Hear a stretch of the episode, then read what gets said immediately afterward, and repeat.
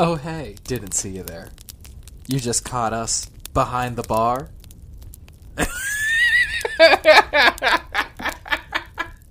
You're fucking fake. Uh, my name's Chandler Phillips, and with me, as always, is your co host. James Beery. And today, we talked a little bit about the circus, the magic of the carnival, and we wanted to get a little bit more in depth on the cocktail we featured in this week's episode. The Sufferin' Fools.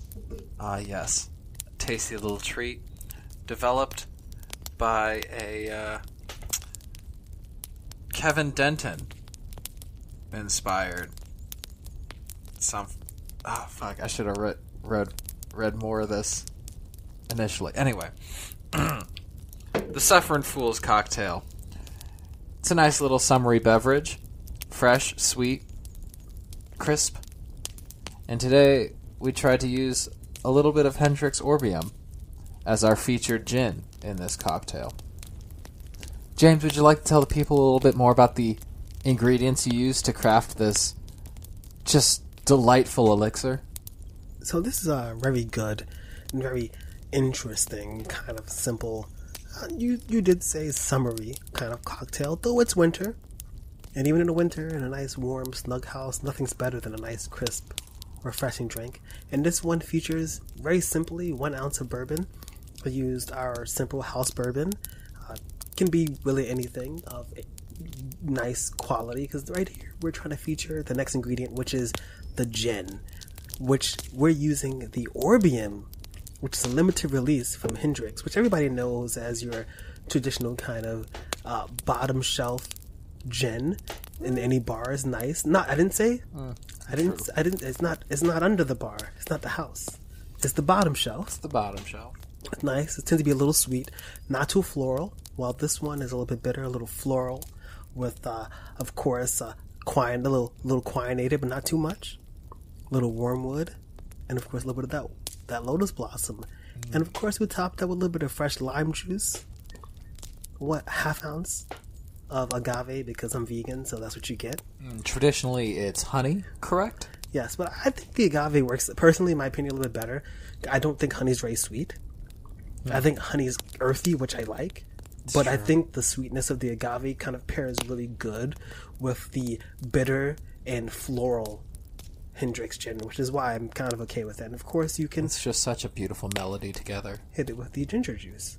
And of course, we got that ginger juice, which is just typical ingredients of Ginger and pressed water. ginger and water. Yeah. Yeah, but I, you know, you can you can usually find it uh, in your local uh, liquor store or uh, shop wherever you get your bitters at. They tend to have it in the refrigerated section or non-refrigerated. It's a little expensive, but it, you know, you can make it yourself very simply. Found in like the mixers and accoutrement sex- section. Yes. a little bit more about Hendrick's Orbium. It's a quinated spirit, as we previously said, meaning it has a little bit more of that uh, uh, bitterness that you'd expect from a gin and tonic without necessarily needing the tonic. However, that does bring down the alcohol content, the alcohol by volume percentage.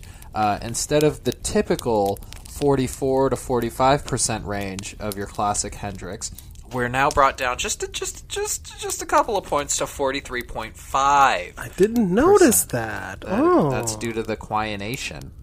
I like that. It's very interesting. A lot of people don't like the flavor of the quinine, though the quality of the quinine is usually the contributing factor to that. Originally used as a medicinal supplement. Really? Yes. And that- what do you know? Like what? in tonics, that's why it's called tonic, Tonic. water. Ah. Tonic water originally, I don't have any notes on this. The tonic water initially was utilized as kind of like a tonic. If you were ill, if you had the sniffles or a cold, Mm-hmm. then you would be given a little bit of tonic because, of course, it glowed. It glowed in the dark. So people thought that it uh, had medicinal properties because it was spooky. Ah, yes. That's why it's called Dr. Dre's The Tonic. Um, I'm sorry. I know we were trying to take this more seriously. Uh, a little bit more about Hendrick's Orbium.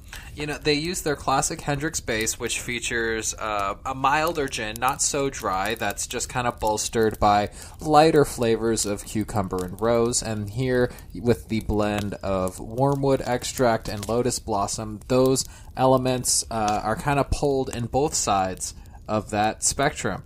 Um, both increasing its floralness and increasing a little bit of that earthy bitterness. So, in my overall uh, deduction of this, I'd say Hendrick's Orbium is a bit of an enhanced Hendrick's Gin Spirit. And I think because of those enhancements, it really lends itself to be a, uh, a solo featured liquor if if you need it to be. Like I, I'm a big fan of gin, and it's a very palatable gin. It's not too sharp or anything, and typically just a couple of ice cubes and some Hendrick's Orbium, and I'm having a great night. But the cocktail we got it in right now, the uh, Suffering Fools, is also quite delicious, and kind of gives me the the vibe of like adjacent to a spring mimosa it's it's not too orangey, and it still has that kind of light citrus bounce. Um, it doesn't have the fizz per se, but it is uh, uh, just as refreshing and can give you just that little bit of hair of the dog to get you going the next morning. Ooh, I, I think I kind of agree with you here. Another thing I think is very interesting is that um, in being particularly floral, one of the reasons I think one of the reasons I think that Hendrick's is so popular is that it's not particularly juniper heavy. And a lot of people are not a huge fan of the heavy juniper flavor. It's true. You're not you're not drinking a pine forest. Which I while, while I like, and you tend to get that from a traditional uh, American or London dry gin. You're not really getting that from this kind of gin. So in this kind of cocktail, what you're getting is something very floral.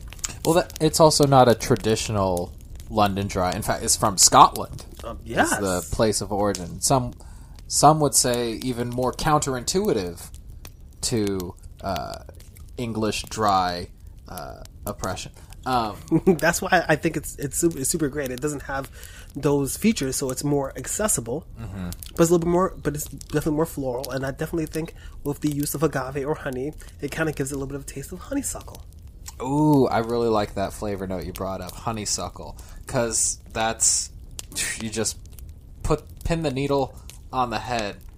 Is that the Yeah, and Um, we have to take ten seconds just to mention, of course, that the bourbon, in this particular instance, while it's half of the alcohol content, enhances, in my opinion, the kind of flavors you get because bourbon, Mm-hmm. traditionally a little bit of vanilla, which is a floral flavor. a tad bit on that You know, it's a, you know, it's also a little sweet with the cherry. You know what I mean?